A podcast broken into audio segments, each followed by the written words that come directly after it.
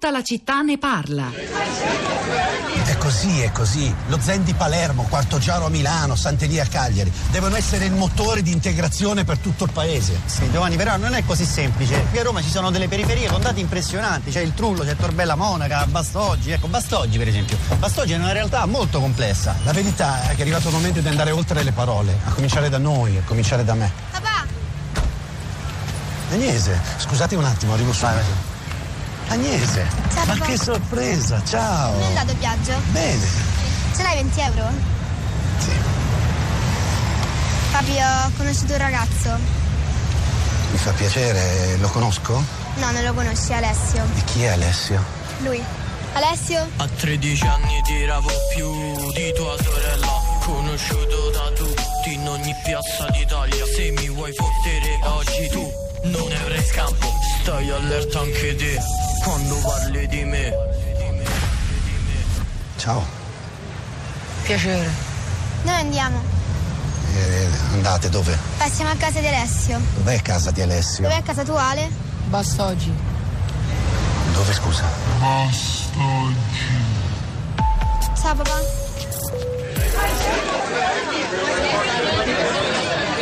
Come un gatto in tangenziale, film del 2017, diretto da Riccardo Milani con Paolo Cortellesi e Antonio Albanese, racconta eh, in concreto un clash possibile quando si provano ad integrare famiglie molto diverse. Giovanni, che è un intellettuale impegnato, un vero profeta dell'integrazione sociale, che vive nel centro storico di Roma, e dall'altra parte c'è Monica, una donna molto pratica, ex cassiera del supermercato, che vive a Bastoggi, quella stessa zona molto problematica di Roma, da cui ha chiamato ieri una signora eh, Mariangela, prima pagina, con parole molto dure contro l'accoglienza degli immigrati, tra l'altro. Ebbene, nel film è, la- se non l'avete visto, la storia dell'imbarazzo che i due genitori, che provengono da mondi così diversi, provano quando i due loro figli adolescenti si innamorano e in realtà nessuno dei due, da nessun lato, vuole eh, che, che la storia continui, che i due mondi si meschino, che l'integrazione abbia successo.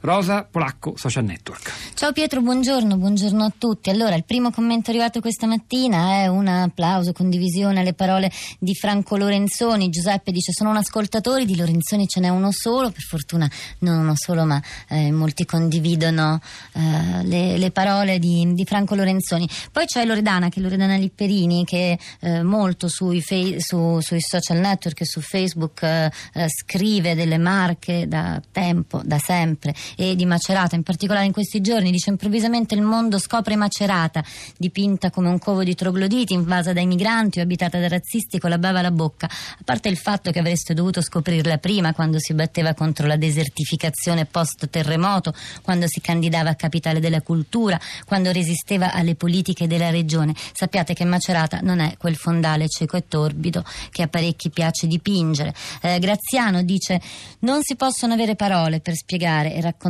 se il rischio è quello di giustificare un'azione che annuncia quasi la diffusione di un virus chiamato tensione civile.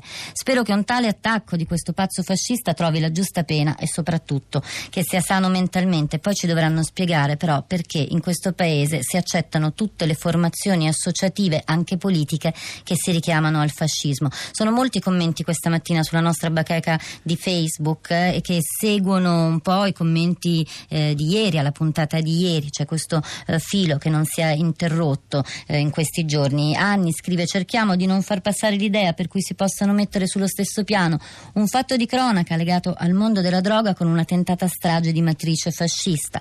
L'aggravante razziale riguarda il movente di un crimine, non il colore della pelle di chi lo compie. E allora torniamoci Rosa Macerata, ascoltiamo la voce di Margherita. Buongiorno, benvenuta Margherita. Buongiorno, Che ci dice? Eh, mm, mi avete richiamato perché ho inviato un sms Sì. eh, raccontando semplicemente di, mm, di mia figlia che è una studentessa di primo liceo scientifico.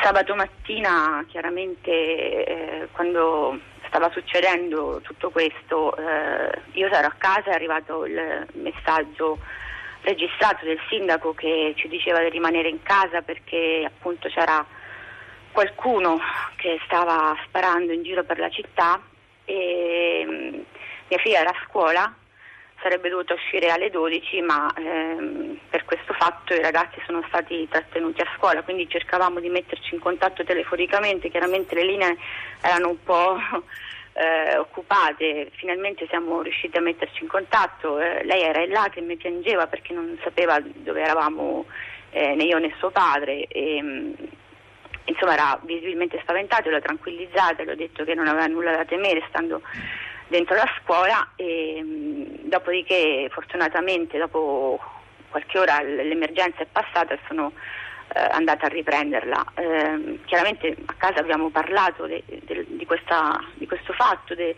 della situazione anche che aveva vissuto anche a livello psicologico se vogliamo lei insieme ai suoi compagni, eh, chiaramente eh, i ragazzi erano spaventati, appunto c'era chi piangeva, si era creata dentro la scuola un po' di tensione, avevano abbassato tutte le tapparelle e così via.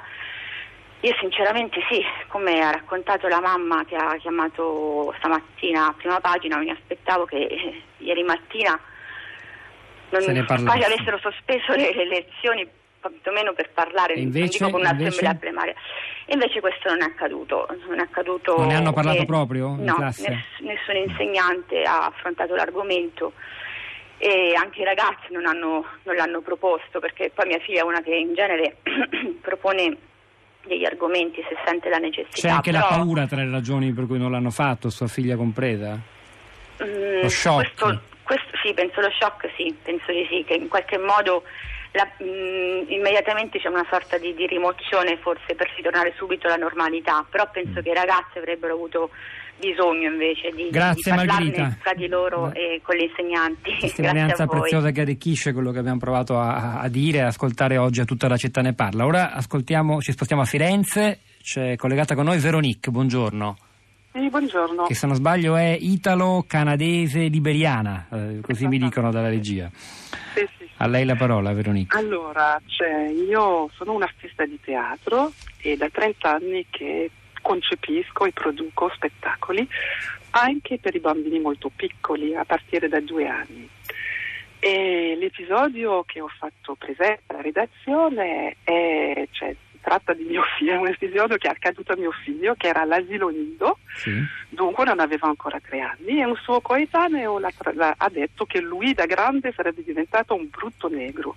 Allora premetto che Luca, mio figlio, ha la pelle diciamo un po' scura, però c'era un bambino, Davide, di origine peruviana con la pelle molto molto più scura e non era stato mai, non è mai stato chiamato negro. Allora lì cioè uno deve proprio riflettere sul senso e la storia di quella parola che comunque è E poi cosa è successo? Come avete elaborato la cosa in famiglia? Allora, come abbiamo elaborato? Abbiamo fatto la storia della parola negro. Cioè abbiamo detto cioè, dall'inizio, dalla la tratta degli schiavi, alla riappropriazione anche punitiva negli anni 70 degli afroamericani, per esempio eh, abbiamo sentito tanto parlare di Negro Studies, eccetera, eccetera. Però la cosa che è stato più interessante è che alla scuola dell'infanzia mio figlio per sbaglio ha fatto religione con una persona che era piuttosto ignorante e che aveva separato il mondo in ro- pelle rossi, gialli, negri e non so che, che quale altra. E mio figlio è tornato a casa dicendo Mamma, è vero che non si dice negro? Allora io sono ovviamente andata a scuola per chiarimento e niente, cioè, di tutto questo abbiamo parlato a, casa e poi niente, era stato un errore e poi anche la direttrice didattica era molto dispiaciuta. Beh, la- però la cosa che è fantastica è che mio figlio alla fine ha detto comunque mamma non ti preoccupare perché a tutte queste cose io non ci credo, è diventato la persona più atea di questo mondo. Veronique, la ringrazio, la saluto. Rosa. Allora chiudo con un tweet, quello di Flacci, che dice io che a Macerata ci sono nata e ci vivo vi posso assicurare che non c'è nessuna invasione, manco in Italia c'è un'invasione, è che siete vittime di un'allucinazione collettiva che vi hanno inculcato facendovi percepire un'emergenza che non c'è. Allora, noi lasciamo la linea a Radio Tremondo ad Anna Maria Giordano alle 11.30 seguirà Radio Trescenza. Hanno lavorato a questa puntata di Tutta la città ne parla Luciano Panici alla parte tecnica, Piero Pugliese alla regia, Pietro del Soldà e Rosa Polacco a questi microfoni, al di là del vetro, Sara Sanzi, Cristina Faloci e la nostra curatrice Cristiana Castellotti. Ci sentiamo domattina alle 10.